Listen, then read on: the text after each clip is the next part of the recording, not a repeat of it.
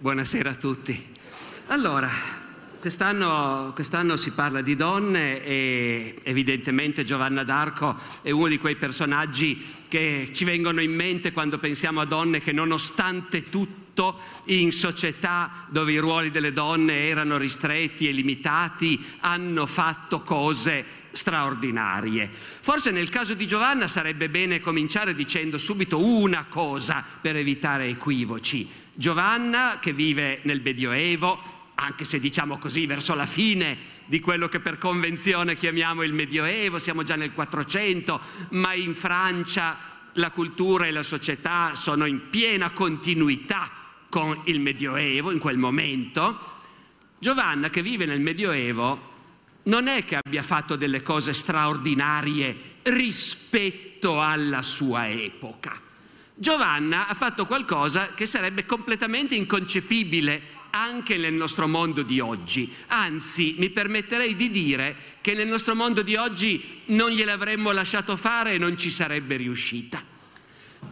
Mentre in quel mondo c'erano certe coordinate mentali per cui una cosa pur pazzesca e assurda come quella che ha fatto Giovanna d'Arco, alla fine la sua epoca gliel'ha lasciata fare, anche se poi i suoi nemici gliel'hanno fatta pagare. Ecco.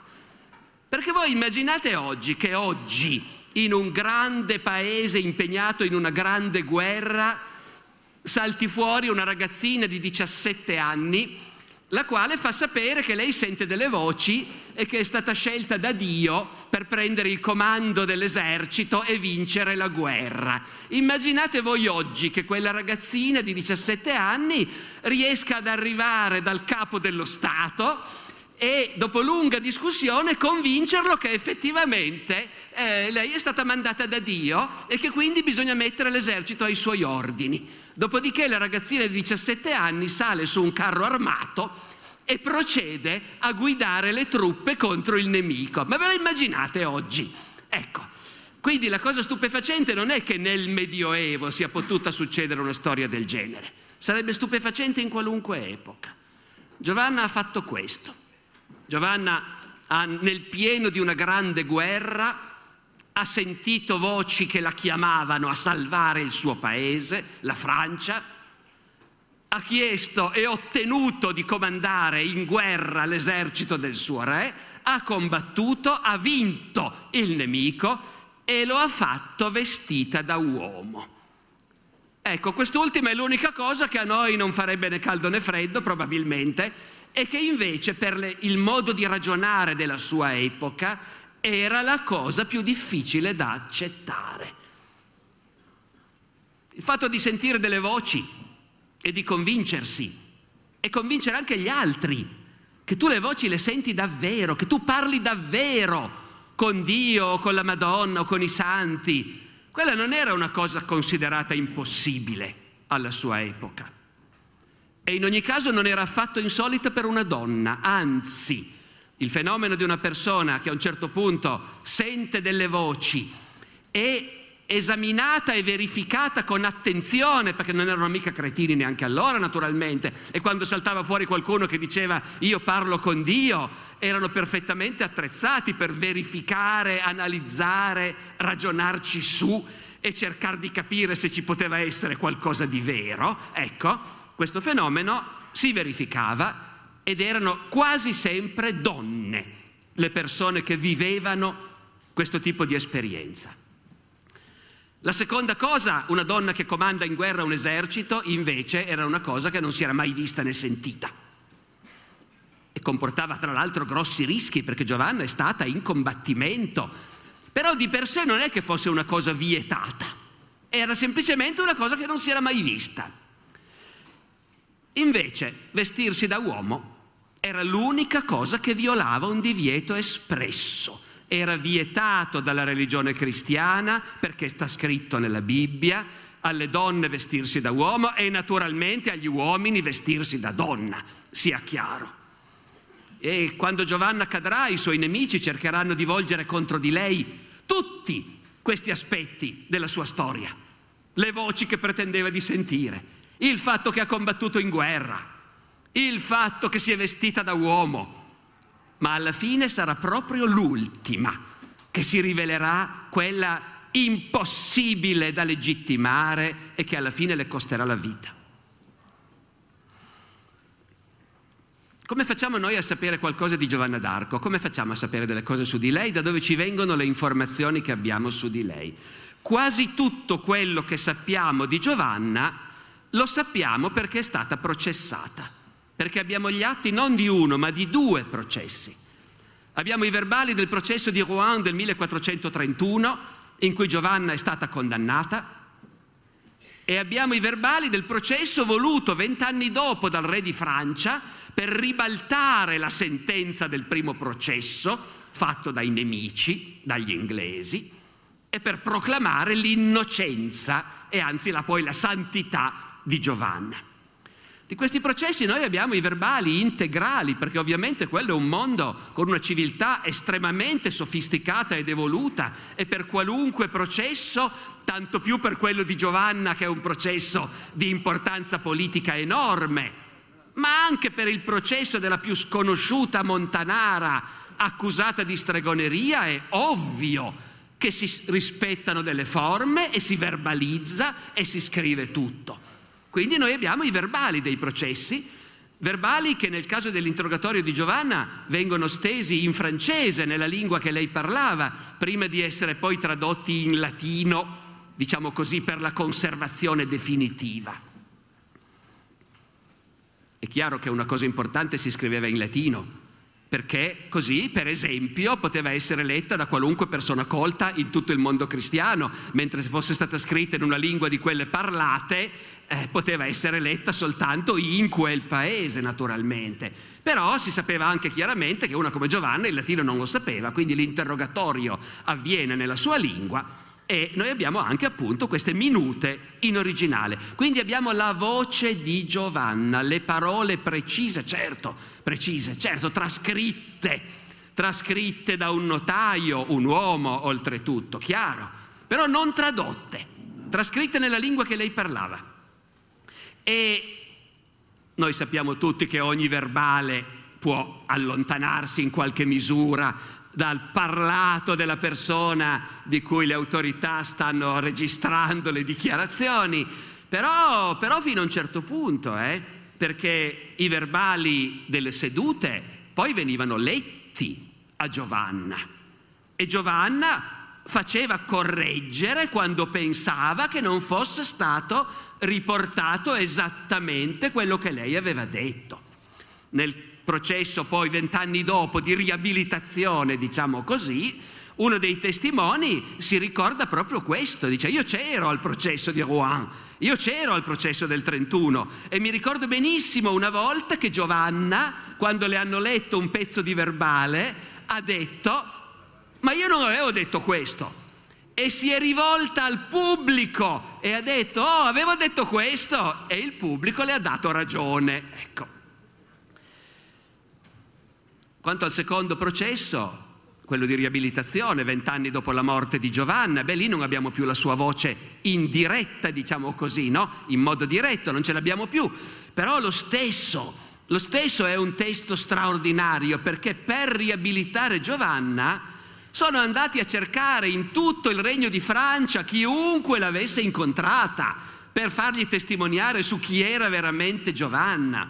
Quindi noi nei verbali noi nei verbali possiamo ascoltare le amichette d'infanzia, le amiche del paesino, le quali si ricordano che si sono messe a piangere quando la loro amica se n'è andata dal villaggio per sempre senza salutarle, perché era appunto in missione per conto di Dio e aveva cose più importanti da fare. No? Ecco. Allora, dicevamo che nella società della sua epoca si accettava l'idea che una persona e specialmente una donna potesse avere capacità profetiche e diventare il tramite di comunicazioni da parte di Dio. Fenomeni del genere erano tanto più frequenti quanto più la società era in crisi. Nei momenti più drammatici era più facile che saltasse fuori una ragazzina che diceva ma io, io ho la risposta, io sono stata incaricata di venire a parlarvi.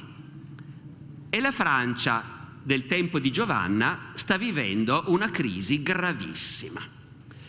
Siamo nella fase quasi verso la fine della guerra dei cent'anni. La guerra dei cent'anni è una guerra che si è trascinata appunto molto a lungo, dove il senso fondamentale di questa guerra è che gli inglesi vogliono invadere la Francia. E gli inglesi vogliono invadere la Francia perché in seguito alla morte di un re di Francia senza eredi diretti è salito al trono il cugino, ma anche il re d'Inghilterra era cugino da un'altra parte e quindi il re d'Inghilterra a un certo momento si è convinto che il trono spettava a lui e non a quell'altro cugino che hanno scelto i francesi. E queste cose erano importanti in un mondo dove i re spiegavano al loro popolo che loro erano stati scelti da Dio, che loro erano persone speciali, appartenenti a famiglie speciali, che Dio aveva programmato per affidargli il governo dei vari paesi. Questo dicevano i re ai loro popoli, la gente ci credeva fino a un certo punto, qualcuno già non ci credeva più per niente, ma la versione ufficiale era quella e quindi, oh, se il cugino più vicino sono io, se il mio sangue mi autorizza a governare più di quanto non autorizzi quell'altro, e allora io devo fare la guerra per affermare il mio diritto, perché il vero re di Francia sono io, il re d'Inghilterra. E quindi la guerra dei cent'anni sostanzialmente si presenta come una serie di tentativi del regno d'Inghilterra che è più piccolo, è meno popoloso, è meno ricco, ma è un regno militarista molto bellicoso, ecco, una serie di tentativi degli inglesi di fare questa cosa quasi impossibile, conquistare l'immenso ai loro occhi regno di Francia. Ci sono tante fasi, ma gli anni in cui cresce Giovanna nel suo paesino di periferia sono anni in cui sembra che gli inglesi ce la stiano facendo hanno vinto l'ennesima grande battaglia, la battaglia di Azincourt, e la Francia a quel punto si è spaccata, cioè in Francia ormai c'è un partito che dice ma sì, ma hanno ragione gli inglesi, dai, accettiamo il re d'Inghilterra, Enrico V, grande guerriero, grande vincitore di battaglie, facciamola finita una buona volta, un pezzo di Francia sta con lui. La città di Parigi lo ha accolto L'Università della Sorbona ha dichiarato che i suoi diritti sono validi. Il re Enrico V è stato incoronato re di Francia a Parigi. E il legittimo erede dal punto di vista della maggior parte dei francesi, quello che sarebbe il legittimo erede, il Delfino, il figlio dell'ultimo re morto, Carlo, controlla solo la parte meridionale della Francia. Tutto il nord fino alla Loira è in mano agli inglesi. Questo è il clima in cui cresce Giovanna d'Arco e, e sono anni che ogni tanto spunta una profetessa che di solito appunto è una donna e viene dal popolo e che si presenta in pubblico dicendo, dicendo che Dio le manda a salvare la Francia. Non è la prima lei. E il re le riceve, poi in genere spariscono senza lasciare ulteriori tracce questi personaggi, ma diciamo fa parte di quello che può succedere in quegli anni.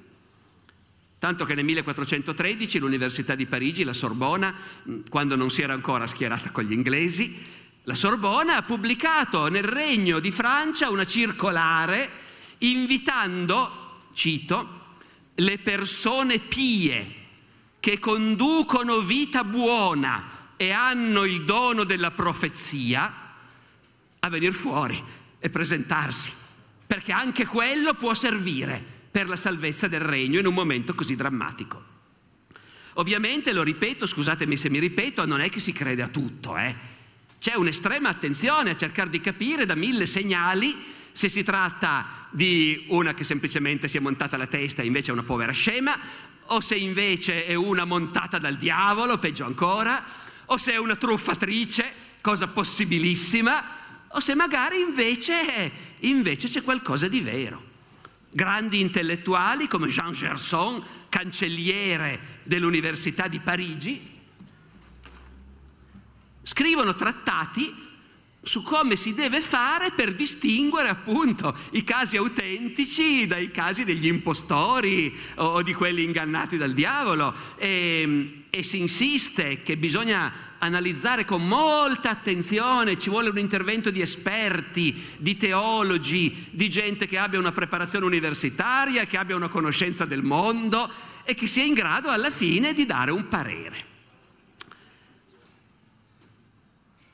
Quando vent'anni dopo la morte di Giovanna si fa il processo e si torna sulla sua infanzia, il processo vuole dimostrare che Giovanna era una santa, altro che una strega e un'eretica come quei bastardi degli inglesi hanno preteso di aver dimostrato. No, no, era, parlava davvero con Dio ed era una santa. Quindi è chiaro che si vanno a cercare gli amichetti del paesino e gli si chiede ma com'era Giovanna da piccola?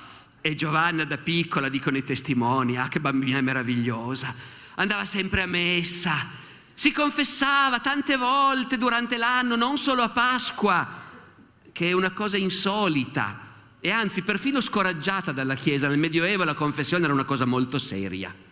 Non era quella roba che fai tutte le settimane, no, era una cosa serissima e la Chiesa diceva ragazzi confessatevi una volta all'anno a Pasqua, basta e avanza, confessatevi e fate la comunione quella volta, che è la festa più importante dell'anno, è una cosa seria. Giovanna si confessava di più, aveva tanta voglia, dicono i testimoni.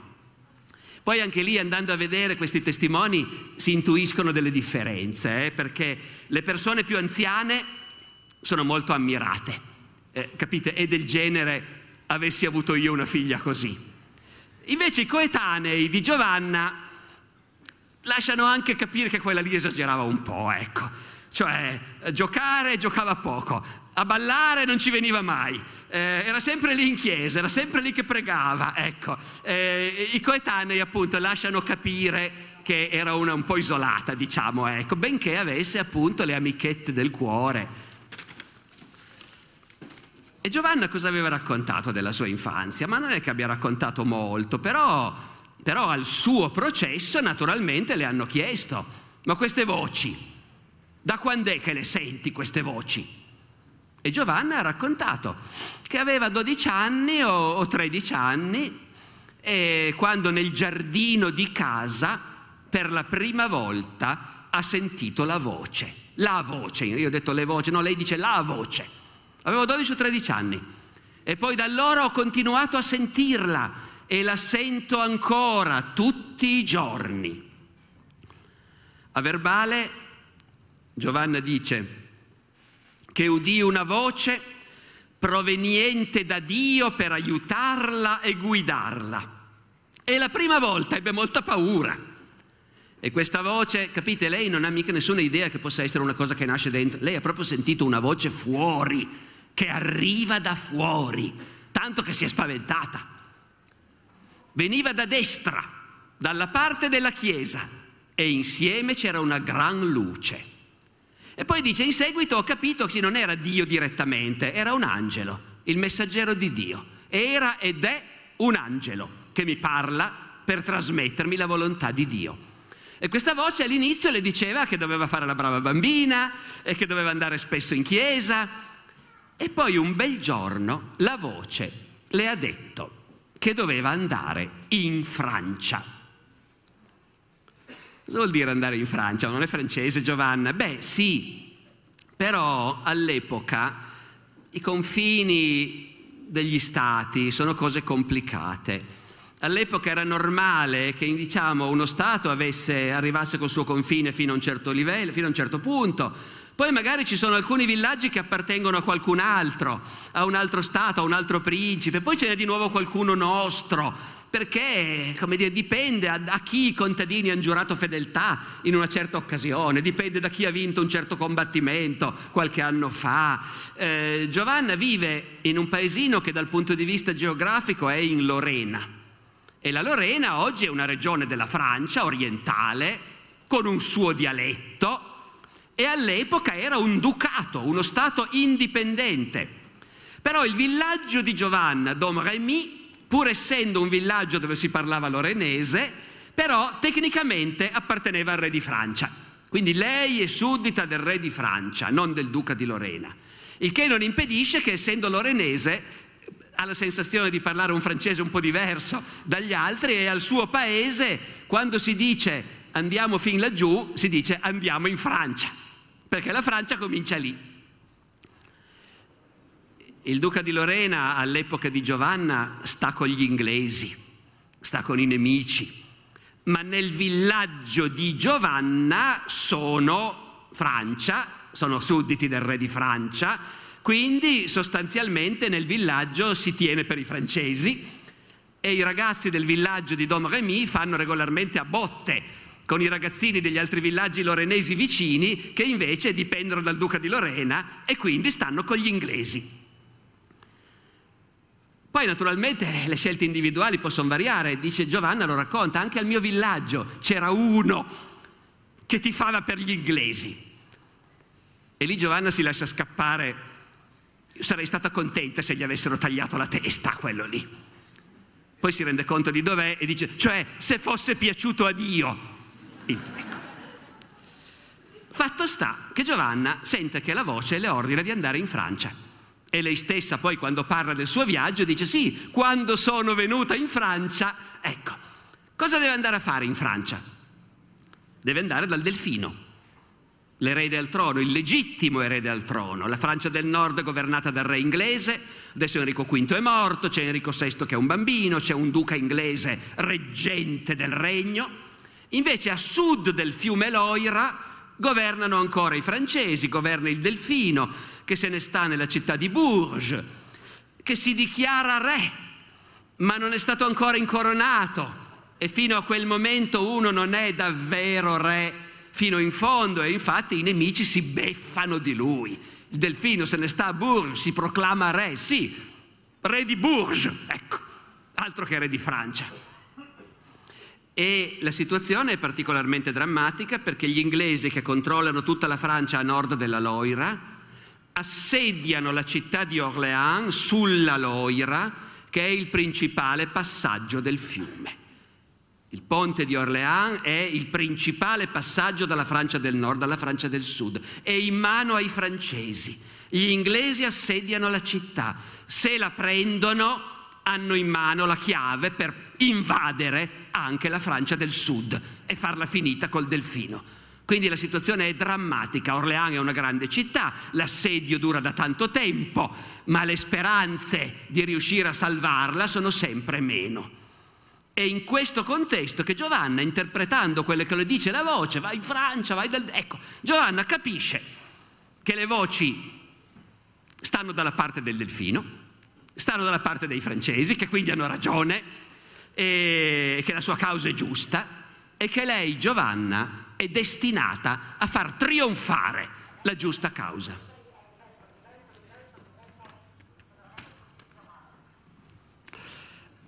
E quindi, e quindi decide di partire, ma la prima volta che le viene questa spinta a partire non, è, non ha ancora neanche 17 anni, ne ha meno, 13 o 14 la prima volta che le viene questa idea. È una ragazzina, figlia di contadini, contadini non poverissimi, anzi contadini abbastanza agiati, però capite, in un paesino sperduto. E, e lei, in un modo o nell'altro, riesce a scappare di casa e raggiungere un castello dove c'è una guarnigione francese e lì c'è il comandante, il capitano che comanda questa guarnigione e Giovanna arriva dal capitano francese a spiegargli che la manda Dio e che lei, lui deve provvedere a mandarla dal delfino perché lei salverà la Francia. Ora, vi ho detto prima che queste cose non erano del tutto insolite e che loro erano attrezzati per accettare che in certi casi davvero la ragazzina è stata mandata da Dio, in certi casi, e che bisogna ragionarci su ed esaminarla. Questo è l'atteggiamento delle persone colte però. La sensazione è che nel caso di Giovanna all'inizio la gente reagisca esattamente come reagiremmo noi. Cioè il capitano francese quando arriva la ragazzina le dà un paio di ceffoni e le dice torna subito a casa da tuo padre. Eh, e lei torna a casa. La famiglia a questo punto ha un problema. La nostra ragazzina si è messa in testa questa cosa.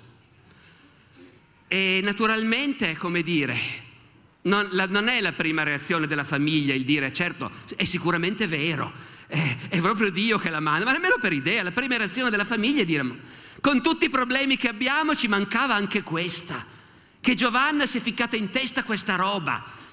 Però attenzione, perché non è soltanto che si è ficcata in testa una mattana, sono cose pericolose. Questa vuole andare via, vuole andare via in un paese in guerra, in un paese battuto dai soldati. Il padre sogna che la figlia va via con i soldati. E cosa succede alle ragazze che vanno via con i soldati? Che scappano di casa perché vogliono vedere il mondo, fare la bella via. Ecco, cosa succede a quelle ragazze lì? Lo sanno tutti cosa gli succede. E la famiglia è disonorata. E quindi il padre ne discute, ne discute con i fratelli, ne discutono fra uomini, gli uomini della famiglia. Cosa dobbiamo fare per evitare che questa ragazzina si perda e ci disonori tutti? perché se scappa di casa siamo disonorati. La madre non è convocata, ma sente tutto naturalmente. E poi più tardi racconterà a Giovanna che lo racconta il suo processo. Mio padre e i miei fratelli avevano il terrore che io disonorassi la famiglia e mia madre li ha sentiti che dicevano se davvero si mette in testa di andare con i soldati e scappare di casa, meglio affogarla perché quello almeno salva l'onore della nostra famiglia. E lei, lei è lì che si guarda intorno aspettando un'altra occasione, perché il progetto ce l'ha in testa sempre più chiaro.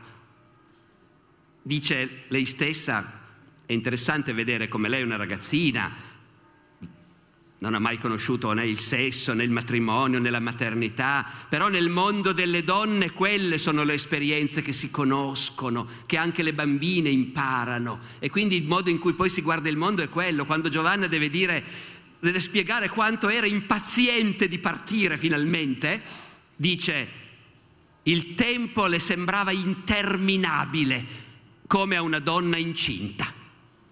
Tutte le donne sono incinte continuamente, tutte lo sanno, all'epoca dico, e tutte sanno come dura aspettare tutti quei mesi col terrore di quello che succederà all'ultimo momento, ma al tempo stesso con una gran voglia che finalmente arrivi quel momento, no? Ecco, a Giovanna sembra ovvio, certo. Chi è che aspetta ansiosamente, non ne può più e non vede l'ora che sia finita? Una donna incinta. Così io Dopodiché, come dire, ehm, bisogna sapere che Giovanna, come altre sante di quell'epoca, come altre di queste donne che sentivano le voci o comunque avevano ben chiaro di avere una missione, aveva fra le altre caratteristiche quella che quando voleva fare una cosa la faceva. E non c'era nessuno che riuscisse a impedirle di farlo. Per cui la famiglia la sorveglia, borbotta, si preoccupa, si angoscia, lei cresce, finalmente, finalmente riesce a convincere tutti quanti che è vero che lei ha questa missione. Il padre è l'ultimo che tiene duro. Il padre fino alla fine dice ma questa è una follia e porterà vergogna e disonore sulla nostra famiglia. Aprendo una piccola parentesi sul futuro, quando poi arriva notizia che Giovanna è stata ricevuta a corte e che le hanno creduto e che comanda l'esercito del Delfino, il papà, che era sindaco del paese, si precipita a corte e torna a casa con l'esenzione fiscale per tutto il villaggio. Eh, però fino a quel momento...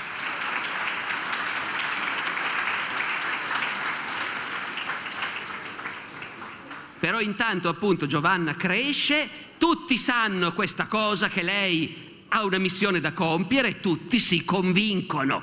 Quando Giovanna ha 17 anni, lo stesso capitano del Delfino, che prima aveva detto, sì, non glieli aveva dati lui i ceffoni, aveva detto a, a, al papà, è ora che le date due ceffoni a questa qui. E tenetela chiusa, ecco, quello stesso capitano del Delfino invece, dopo qualche tempo, si convince che no. E, e se poi questa cosa è vera? E io sono quello che l'ha trattenuta, no, no, la mandiamo dal Delfino il, con una scorta di soldati. Il capitano le compra un cavallo e una spada e gli abitanti del villaggio si tassano per comprarle un vestito da uomo. perché lei già in quel momento ha chiarissima questa cosa, che è parte integrante della sua missione, partire vestita da uomo. Si taglia i capelli corti da uomo e si veste da uomo. Era vietato, come vi ho detto all'inizio. Non crederete mica che le cose vietate nel Medioevo non le facessero solo perché erano vietate, vero? Ecco, eh, in quel caso lì non ci pensa nessuno. Vuole vestirsi da uomo? Pronti! Ecco il vestito da uomo.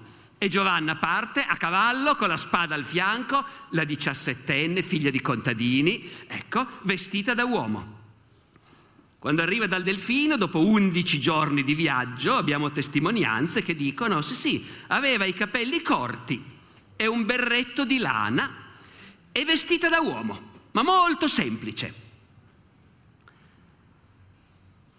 A questo punto, come dire, bisogna capire se prevarrà la reazione di quelli che dicono eccone un'altra, datele due ceffoni e rimandatela a casa, che qui abbiamo cose più importanti di cui occuparci, e ci sono fin dall'inizio, oppure quelli che dicono ragazzi, però guardate che se invece ci fosse qualcosa di vero, Attenzione, eh? perché allora a quel punto potrebbe essere una cosa molto importante. Fatto sta che Giovanna, nonostante molti ridano di lei, insiste che vuole parlare col delfino e che ci vuole parlare da sola. E le cose che Giovanna voleva a tutti i costi, riusciva a farle. La fanno parlare da sola col delfino, il quale all'inizio ha le stesse reazioni che avremmo noi. E cioè per prima cosa pensa, ecco un'altra matta.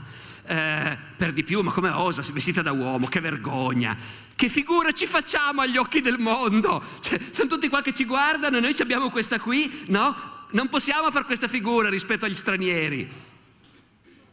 Però un sovrano medievale non decide mai niente da solo, ne discute col suo consiglio dove ci sono i suoi ministri, il tesoriere, i giuristi, la gente esperta, i segretari, la gente che conosce bene il mondo e la politica e il, del consiglio, il consiglio del delfino dice, per quel che ci costa, verifichiamo. Verifichiamo. Viene esaminata Giovanna per tre o quattro settimane da una commissione di teologi, di giuristi, di consiglieri del sovrano, tutti uomini naturalmente, presieduta da un arcivescovo, alla commissione è stato chiesto verificate, verificate se ci può essere qualcosa di vero. E la commissione è molto prudente, proprio dire sì sì siamo, e siamo sicuri che davvero questa voce viene da Dio, la commissione non se la sente di dirlo ed è anche molto preoccupata per il fatto che è vestita da uomo, perché appunto i contadini di Dom Remy se l'erano dimenticato, ma i teologi della commissione lo sanno che il passo appunto è nel Deuteronomio, in uno dei libri più importanti dell'Antico Testamento, e dice la donna non si vestirà con abiti da uomo e l'uomo non userà abiti da donna. Chiunque faccia questo è abominevole presso Dio. E i teologi lo sanno, quell'abominevole e pesante. La commissione non vorrebbe compromettersi. Però intanto a corte c'è un partito di entusiasti che dicono ragazzi, tanto siamo disperati, quindi proviamoci. Cos'altro si può fare? Si può fare anche naturalmente un esame fisico, questo affidato a delle signore naturalmente. Una commissione di dame di corte verifica, cioè intanto siamo sicuri che è proprio una donna? Ecco, verificate. Sì, sì, è una donna. Vergine, come dice lei? Sì, vergine.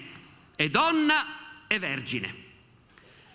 E comunque tutte le commissioni alla fine dicono però lei è buona, pia, lei ci crede, in buona fede, è devota, è sincera.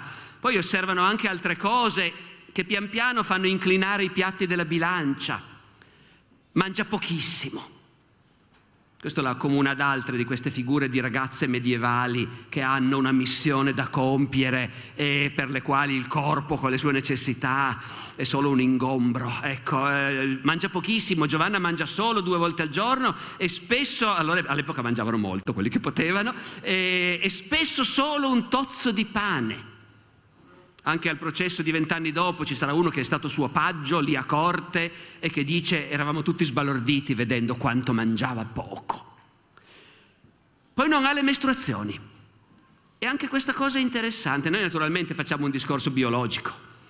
Per loro non è soltanto quello, perché le mestruazioni per l'Antico Testamento sono un segno di impurità. Dopo il ciclo la donna deve purificarsi. Per l'Antico Testamento Gesù di queste cose non si preoccupava, ma nell'Antico Testamento c'è. E, e anche gli antichi se ne preoccupavano, anche Aristotele. Aristotele anzi dice addirittura, eh beh, Volete una prova che la donna è inferiore? a questo problema del ciclo mensile, figurato. No, ecco, questo è. E le persone colte queste cose ce le hanno in testa. Tanto che i teologi, faccio questa piccolissima parentesi sul tema del ciclo femminile, i teologi medievali si sono posti il problema, ma la Madonna ce l'aveva il ciclo oppure non ce l'aveva? E ovviamente non si può saperlo con certezza, ma ci sono pareri e ci sono pareri divergenti. Tendenzialmente i francescani tendevano a dire no, Maria era troppo perfetta per avere quella cosa impura che è il ciclo. I teologi domenicani tendevano invece a dire no, no, Maria partecipa della natura umana pienamente, così come Cristo partecipa pienamente della natura umana e quindi secondo noi Maria aveva anche il ciclo, certo. Poi l'altra cosa è che evidentemente le commissioni, anche loro, non possono non accorgersi che questa qui è una forza della natura, che è faticosissimo tenerla a bada, discutere con lei. È in grado di discutere con gli arcivescovi e di aver ragione lei. Uno dei teologi della commissione, cercando di incastrarla, le chiede, ma queste voci che senti, in che lingua parlano? Ora il teologo era uno del sud e parlava con un forte accento meridionale. E Giovanna risponde, parlavano in francese, un francese migliore del vostro. I teologi le oppongono appunto i divieti, la Bibbia, i libri. Giovanna risponde, nei libri del Signore ci sono più cose che nei vostri. E che è la stessa risposta che dà quando qualcuno le dice l'argomento finale a cui ci si riduce quando quelli intellettualmente un po' elevati eh, non reggono più. Alla fine si riduce tutto a dire, ma non si è mai visto che una donna voglia fare queste cose, comandare l'esercito, ecco. Anche, le, anche, quelli che stanno dalla sua parte hanno dei dubbi, eh. le hanno dato un confessore con cui lei ha una buona relazione e anche il confessore le dice, tipico anche questo, è un'elite colta, confessore le dice, ma io non ho mai letto da nessuna parte di una donna che voglia fare di queste cose. Risposta di Giovanna, il Signore ha un libro che nessun chierico ha mai letto per quanto sia istruito. Alla fine la commissione dice, proprio sicuri non possiamo essere, che la manda davvero Dio. Però hai visto mai, se fosse davvero Dio che l'ha mandata, allora, vista la situazione in cui siamo, facciamoglielo fare. E a quel punto glielo fanno fare. Affidano a Giovanna il comando dell'esercito che deve tentare di salvare la città di Orléans dall'assedio inglese. E Giovanna pubblica un manifesto, una lettera aperta agli inglesi che occupano la Francia, 22 marzo 1429 testo del manifesto di, un, brevi estratti dal manifesto di Giovanna. Re d'Inghilterra, e voi, duca di Bedford, che vi chiamate reggente del regno di Francia, rendete giustizia al re del cielo, restituite alla Vergine che è mandata qui da Dio, re del cielo, restituite le chiavi di tutte le città che avete preso e violato in Francia. Notate che nel linguaggio dell'epoca la presa di una città era assimilata a uno stupro, si usava lo stesso linguaggio.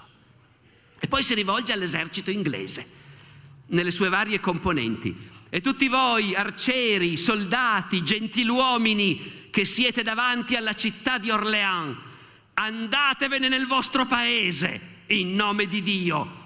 E se non lo fate, avrete notizie della Vergine che verrà a trovarvi fra poco.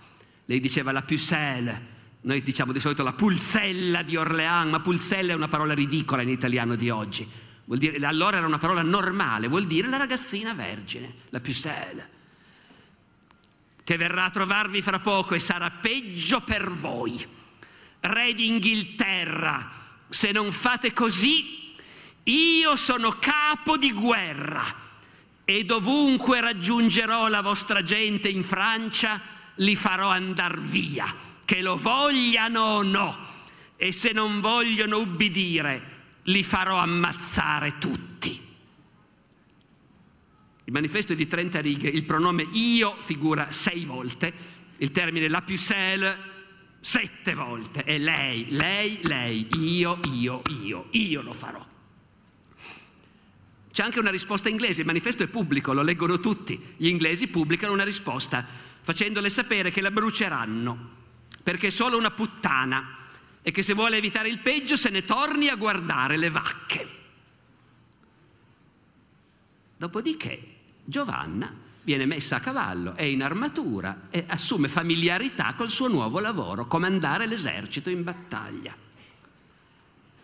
Al processo uno dei capi d'accusa sarà hai versato sangue, hai combattuto, hai ammazzato la gente. Lei al processo dirà di non avere mai usato la spada e di non avere mai versato sangue in combattimento. Portava lo stendardo con i colori del re di Francia. E al processo le chiedono Sapete, le fanno milioni di domande, eh? sempre cercando di farle dire qualcosa che permetta di incastrarla. Ma amavi di più lo stendardo o la spada? E lei dice che amava 40 volte di più lo stendardo e che lo portava in battaglia proprio per evitare di uccidere qualcuno perché se tu a cavallo il tuo compito è portare lo stendardo, che devi tenere ben alto perché tutto l'esercito lo deve vedere, e guai se il nemico lo abbattesse o lo cattura, allora tu personalmente, tu hai le guardie intorno, ma tu personalmente non combatti. Dopodiché devo dire che anche sulla spada si lascia scappare, che però anche la spada le piaceva molto. Eh? Eh, era una buona spada da guerra, buona per dare delle belle botte. Passa un po' di tempo prima che entri in guerra. Intanto il mondo parla di lei. Dalla corte di Francia partono lettere dirette ad altri governi per raccontare questa cosa sbalorditiva che sta succedendo, che è arrivata la ragazzina e l'hanno messa a comandare l'esercito del re. Eh, un, un, notabile, un, un grosso funzionario francese scrive per esempio a Filippo Maria Visconti, signore di Milano, il quale vuole essere informato di quello che succede nel mondo, chiaramente. La lettera arrivata a Filippo Maria Visconti suona così. Questa vergine ha l'atteggiamento di un uomo, parla poco e mostra in quello che dice e fa una incredibile prudenza. Ha la voce graziosa di una donna, mangia poco e beve poco vino. I cavalli e le belle armature le piacciono ama molto gli uomini d'arme e i nobili. Quello che non le piace sono le riunioni affollate e i salotti. Piange facilmente, ma si rischiara subito. È così forte che porta l'armatura e può restare sei giorni e sei notti armata. Dice che gli inglesi non hanno nessun diritto in Francia, che lei è stata mandata da Dio per espellerli e sconfiggerli. Questo è quello che riceve a Milano Filippo Maria Visconti su ciò che sta succedendo in Francia. Giovanna combatterà, sarà vero che non ha mai impugnato la spada e non ha mai versato sangue, lei versa il suo invece. In combattimento sarà ferita più volte, sia in battaglia, sia scalando mura di fortezze, è ferita da pietre gettate dall'alto dai difensori, ferita da frecce di balestra, perché va in guerra. Va in guerra e investe l'esercito inglese che sta assediando Orléans e lo mette in fuga e libera Orléans. A questo punto il governo inglese nel nord della Francia mette insieme un altro esercito e lo manda ad affrontare Giovanna al comando di un signore che poi diventerà famoso in un altro modo perché si chiamava Sir John Fastolf ma sarà scelto da Shakespeare per il personaggio che Shakespeare chiama Falstaff eh, che poi diventa famoso anche nell'opera, insomma, è il prototipo vero di Falstaff. Era un grande guerriero, un famoso generale. Sir John Fastolf dunque scende verso Orléans alla testa di un esercito inglese. Giovanna lo affronta, lì lei di vero non ha neanche chissà quali meriti se non aver galvanizzato i suoi, perché gli inglesi vengono sorpresi ancora in marcia dall'avanguardia francese che attacca di sua iniziativa e l'esercito inglese che era considerato invincibile viene sbaragliato e messo in rotta. I celeberrimi arcieri inglesi che avevano dominato le grandi battaglie della guerra dei cent'anni vengono sterminati fino all'ultimo in questa battaglia, la battaglia di Patei. E e gli inglesi crollano e cominciano a evacuare anche una parte della Francia del Nord e liberazione di Orléans inizio maggio del 29, battaglia di Patay sconfitta di Sir John Fastolf 18 giugno. Il 16 luglio il Delfino viene accompagnato a Reims e viene incoronato re di Francia e consacrato re di Francia nella cattedrale di Reims dove tutti i suoi predecessori erano stati incoronati e consacrati. Nel giro di due mesi Giovanna ha ribaltato totalmente le sorti della guerra dei cent'anni. La guerra si trascinerà ancora a lungo, ma gli inglesi non riusciranno mai più a riprendere il sopravvento e alla fine il Delfino, diventato re Carlo VII, vent'anni dopo, vincerà definitivamente la guerra dei cent'anni, buttando fuori gli inglesi dall'ultimo pezzettino di Francia che ancora occupavano. Abbiamo le relazioni, ma io non la posso far lunga, però abbiamo le relazioni dell'incoronazione. C'era così tanta gente che è impossibile descriverlo. Nobili a cavallo in armatura sono entrati nella cattedrale portando l'ampolla dell'olio santo con cui i re di Francia da mille anni vengono consacrati, anche quella mandata direttamente dal cielo. La cerimonia è durata dalle nove del mattino alle due del pomeriggio. Le trombe suonavano in modo tale che sembrava che la volta della chiesa dovesse crollare e durante la cerimonia la Vergine è sempre rimasta vicino al re, tenendo il suo stendardo in pugno. Giovanna è sempre vestita da uomo, ma adesso non più con i vestiti semplici di prima. Adesso ha vestiti sontuosi, da nobile, di seta, di broccato d'oro, il re le fa fabbricare un'armatura costosissima, le regala cavalli da guerra, i cavalli da guerra di alto livello costano come una Ferrari all'epoca, mica tutti gli uomini d'arme hanno dei cavalli di quel livello. Le testimonianze insistono, portava l'armatura come se non avesse fatto altro in tutta la vita. E anche quello è un bel mistero, davvero, eh, per noi oggi. Come fa la ragazzina di 17 anni, figlia di contadini, a stare a cavallo con 40 kg di armatura addosso e cavalcare in battaglia? Ma lo fa. Jean Gerson, cancelliere della Sorbona, che però è scappato da Parigi perché Parigi sta con gli inglesi e invece lui sta con i francesi, si preoccupa di pubblicare un trattato sulla faccenda della ragazzina e sul fatto che bisogna crederle. Super facto puelle et credulitate sibi prestanda. Gerson appunto è uno specialista della discussione su come si fa a capire se le voci vengono da Dio oppure sono inganni di Satana ed è uno severo di solito che dice bisogna stare attenti con queste qua, ma nel caso di Giovanna dice signori non vi posso dire che sia una verità di fede e che siamo obbligati a crederle, però ci sono delle cose che sono probabili e io vedendo quello che sta succedendo vi dico che è probabile che sia davvero Dio che l'ha mandata. E Gerson a questo punto si preoccupa anche del fatto del vestirsi da uomo che veramente sarebbe proibito, lo proibisce l'Antico Testamento, il Deuteronomio, ma i teologi medievali non si fanno mica mettere nel sacco facilmente. E Gerson lo scrive papale papale, ragazzi guardate che mica tutto quello che è scritto nell'Antico Testamento vale ancora, perché il Nuovo Testamento ha sostituito un sacco di cose. L'Antico Testamento dice occhio per occhio, noi invece diciamo porgi l'altra guancia. Quindi quella cosa lì, secondo me, è la tipica cosa di cui possiamo anche non preoccuparci più. Dopodiché, dopodiché però le cose si impantanano. Dopo questa sequenza di trionfi, andare avanti con la guerra e buttare davvero fuori gli inglesi per sempre, come Giovanna aveva in programma di fare, si rivela molto più difficile del previsto. Gli inglesi si sono rafforzati, stanno prendendo le misure e, e tanti, e tanti si dicono abbiamo già fatto tanto, adesso ci vogliamo riposare un momento, gli uomini d'arma vogliono ritornare a casa, le guerre medievali non durano mai troppo, poi si torna a casa per qualche mese, poi magari ricominciamo l'anno prossimo. C'è solo Giovanna che dice no, no, no, andiamo avanti, continuiamo. Continuano a combattere senza grandi risultati e poi a un certo punto, verso la fine, no, nel maggio del 1430, un anno dopo i suoi trionfi. In una scaramuccia qualunque, Giovanna viene catturata dagli uomini del duca di Borgogna, che è alleato degli inglesi. La catturano, se la tengono ospitata sotto la guardia di alcune nobili signore in un castello, però intanto quelli del duca di Borgogna avvertono gli inglesi, noi avremmo preso la, la ragazzina, ecco, che per caso la volete? Negoziano per sei mesi perché bisogna pagare per averla naturalmente. Poi finalmente si mettono d'accordo, gli inglesi tirano fuori i soldi e Giovanna viene consegnata agli inglesi e viene portata in Normandia, che è la zona che gli inglesi controllano più saldamente, sulla Manica, no? dove comunicano direttamente con l'Inghilterra.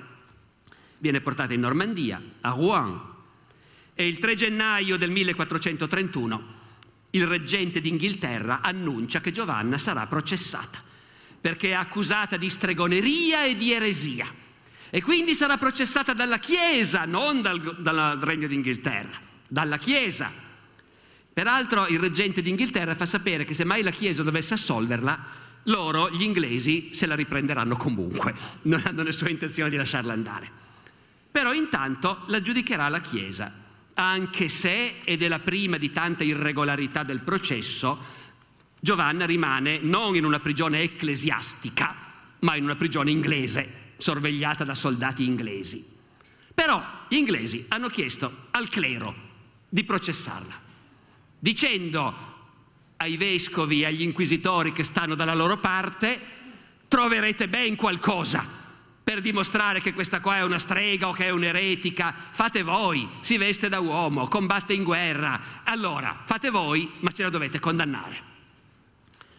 Il processo dura dal gennaio al maggio del 1431, cinque mesi di processo, pubblico, con una risonanza enorme. Gli inglesi hanno affidato a un uomo di fiducia il processo e Cochon, vescovo di Beauvais, una diocesi della Francia del Nord occupata dagli inglesi, Cochon è un collaborazionista, diciamo così, che sta dalla loro parte e, e, viene scelto lui perché è un uomo di fiducia. La scusa è che la cattura di Giovanna è avvenuta nella sua diocesi e quindi lui è il vescovo responsabile di giudicarla. Però il processo si fa a Rouen in Normandia. È un processo pieno di irregolarità, come vi dicevo. Tanto per cominciare, comincia senza un capo d'accusa preciso. Il reggente d'Inghilterra ha dichiarato la processeremo come eretica, come strega, ma tecnicamente il capo d'accusa non c'è ancora. Per cui le prime fasi del processo sono in realtà un'inchiesta per verificare se c'è un capo d'accusa. Era una cosa irregolare anche allora, non importa, quando le devi fare le irregolarità le fai. Per un mese interrogano testimoni e alla fine decidono sì, ci sono elementi per processarla per eresia. Per prima cosa perché ha indossato vestiti da uomo e questa cosa è vietata dalla Chiesa e quindi lei rifiuta l'insegnamento della Chiesa e l'eresia è quello, non è nient'altro. Poi ci sono tante altre cose, ma le vedremo. Intanto abbiamo lo spunto per cominciare il processo. Allora la vogliamo accusare di eresia, benissimo. Quindi però allora tecnicamente ci vuole un inquisitore non basta un vescovo qualunque, ci vuole l'inquisitore perché è l'inquisizione l'organismo ecclesiastico destinato ai processi di eresia. E Cochon va dall'inquisitore di Francia, che anche lui è dalla parte degli inglesi, a dirgli, lo fai tu il processo, vero? L'inquisitore di Francia fa sapere che purtroppo è impegnatissimo in un altro processo e in questo momento non ha proprio tempo, assolutamente, assolutamente è impossibile, lui non se ne può occupare. Quello era l'inquisitore di tutta la Francia, ha un vicario per la Normandia, per Rouen. Vanno dal vicario dell'inquisitore per Rouen. Il vicario di Rouen dice, ma non è stata catturata nella diocesi di Beauvais? Ma allora l'inquisitore di Beauvais che se ne dovrebbe occupare, scusatemi, io cosa c'entro? Eh, è per puro caso che siamo qua a Rouen. alla fine scrivono all'inquisitore di Francia per dirgli scusa, spiega al tuo vicario di Normandia che lo deve fare lui, altrimenti sono guai. E allora alla fine l'inquisitore di Normandia accetta di essere uno dei giudici di un tribunale che col tempo, chiamando a consulenza teologi, giuristi, dottori, alla fine si arriva a 131 giudici che intervengono in questo processo. Giovanna invece non ha un avvocato, ma questo perché nei processi per inquisizione la procedura è quella, nei processi per inquisizione, per eresia voglio dire, eh, l'accusato non ha l'avvocato. Di parecchi dei giudici abbiamo testimonianze del fatto che sono stati minacciati, eh, che se non accettano di partecipare avranno dei guai, se danno fastidio durante il processo avranno dei guai. Più di uno dei giudici protesta perché il processo appunto si tiene nel castello di Rouen sotto la, la, custodia dei soldati inglesi e quindi i giudici non è che si sentono proprio tanto tranquilli neanche loro, ma sono costretti e va avanti questo processo per settimane e settimane e settimane con l'interrogatorio di Giovanna, cercando in tutti i modi di farle dire qualcosa che la incastri. E Giovanna, Giovanna tiene testa, Giovanna tiene testa, ribatte, è tutto verbale naturalmente, eh? è tutto verbale anche le risposte in cui prende di petto i giudici. Quando parla, quando a un certo punto rivela di aver avuto non solo delle voci, ma anche delle visioni. Ha visto l'arcangelo Michele. E uno dei giudici, per cercare di suggerire che non fosse l'arcangelo Michele, ma una visione diabolica invece, le dice, ma questo preteso arcangelo era vestito o era nudo? E Giovanna, credete che nostro Signore non abbia i mezzi per vestirlo? E, e alla fine, alla fine si formula l'accusa sente queste voci, ci ha creduto, invece è il diavolo che gliele manda. Ha combattuto in guerra, ha versato il sangue, si è vestita da uomo, ha vinto delle battaglie, com'è possibile senza aver fatto un patto col diavolo? E poi, e poi ha vissuto in mezzo agli uomini d'arme, cosa che una donna obbediente non dovrebbe fare. Ha disobbedito a suo padre, si è tagliata i capelli corti, fra l'altro durante il processo lei continua a essere vestita da uomo, eh? continua a essere vestita da uomo anche se in teoria cercano in tutti i modi di convincerla a vestirsi in modo decente. In realtà credo che siano contentissimi che lei sia sempre vestita da uomo perché è la dimostrazione del fatto che è una disubbidiente. Però in teoria sono costretti a dirle no, vestiti da donna e, e, le dicono per esempio, anche se sei accusata di eresia e quindi un accusato di eresia non dovrebbe poter fare la comunione. Lei però la vorrebbe fare, dice che soffre molto a non poter fare la comunione. Allora le dicono, guarda, se accetti di vestirti da donna, ti facciamo fare la comunione. Giovanna rifiuta. E alla fine, alla fine, come dire, è un processo per eresia e ha lo scopo di tutti i processi per eresia, che non è in nessun modo, come credete voi, di condannare a rogo il colpevole, ma è di fargli dire è vero, ho sbagliato, mi pento, abbiuro, non lo farò mai più, ubbidirò per sempre alla Santa Chiesa. Quello è lo scopo di ogni processo per eresia. E questo è quello che succede a Giovanna. Perché il processo, anche se gli inglesi non se ne erano resi conto subito, e quando se ne accorgono gli inglesi ci rimangono malissimo, ma un processo come quello, la conclusione naturale del processo è che l'accusato alla fine dica è vero, avete ragione voi, mi pento, firmo una, un atto di totale pentimento e a quel punto nessuno al mondo ti può più condannare a morte. Su Giovanna, appunto, hanno esplorato ogni aspetto di questa ragazzina. Fra l'altro è anche interessante, adesso divago ancora, ma per pochi minuti, eh, siamo quasi alla fine, ma eh, torna molto questo tema, ma perché ti comporti come un uomo? Tu che sei una donna. E le dicono, ma non è che tu vorresti essere un uomo? E lei risponde evasivamente, su quello riesce a non dare una risposta. Le dicono, ma eh, i lavori femminili li conosci, vero? E lei dice, sì, certo che li conosco. Mia madre mi ha insegnato a cucire e non credo che ci sia una donna in tutta Rouen che mi possa insegnare qualcosa. Le chiedono perché ha voluto fare cose da uomini, anziché fare le cose che spettano alle donne. E lei risponde, ma ci sono tante altre donne che possono occuparsene di quelle cose lì. Giovanna non è una femminista, è lei che è speciale. Quando incontra altre donne che sostengono di essere profetesse è la prima a dire ma figurati. Ce n'è una che viene da lei dicendo sai sono profetessa anch'io. Giovanna le dice senti torna da tuo marito e occupati dei tuoi figli.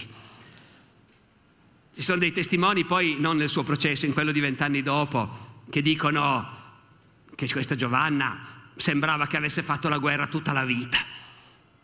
Aveva la stessa capacità di un comandante veterano quando si trattava di schierare le truppe, di disporre l'artiglieria, di incoraggiare i soldati. Era sempre in mezzo agli uomini d'arme, pac, grandi pacche sulle spalle. Però rimaneva donna. Nel processo di vent'anni dopo, parecchi nobili lo diranno, certo che era una donna. Il duca di Alençon dice quando si toglieva l'armatura capitava di dare un'occhiata, eh? io le ho visto le tette, erano belle, eh, le vedevi le gambe certe volte, no, no. Eh, e poi comunque stava con gli uomini d'arme, grandi pacche sulle spalle, ma quando era ora di andare a dormire aveva solo donne intorno, era sempre circondata da donne, cameriere, domestiche, aiutanti, assistenti, e invece nel, nel campo dove di solito era pieno di prostitute e lei non le sopportava quando le incontrava tirava fuori la spada, le cacciava via dal campo le prostitute. Invece riceveva volentieri visite di gruppi di donne che andavano apposta a cercarla all'accampamento perché volevano vedere questa meraviglia del loro sesso. Perché dappertutto, sai cosa ha fatto quella? Ed è una donna, andiamola a vedere. C'è anche una grandissima poetessa, france- poetessa e scrittrice francese, Christine de Pizan, che è contemporanea di Giovanna. Cristina è già anziana quando viene fuori Giovanna d'Arco, eh, si è già ritirata in monastero, in pensione, non scrive più da tanto tempo, però quando Christine de Pisan viene informata delle imprese di Giovanna d'Arco è come se si rimette a scrivere, si rimette a scrivere e scrive un poema in elogio della ragazzina che ha liberato la Francia, in cui dice, io, Cristina, che ho pianto per undici anni, chiusa in abbazia. Ora per la prima volta mi viene da ridere, da ridere allegramente, di gioia. Che onore per il sesso femminile.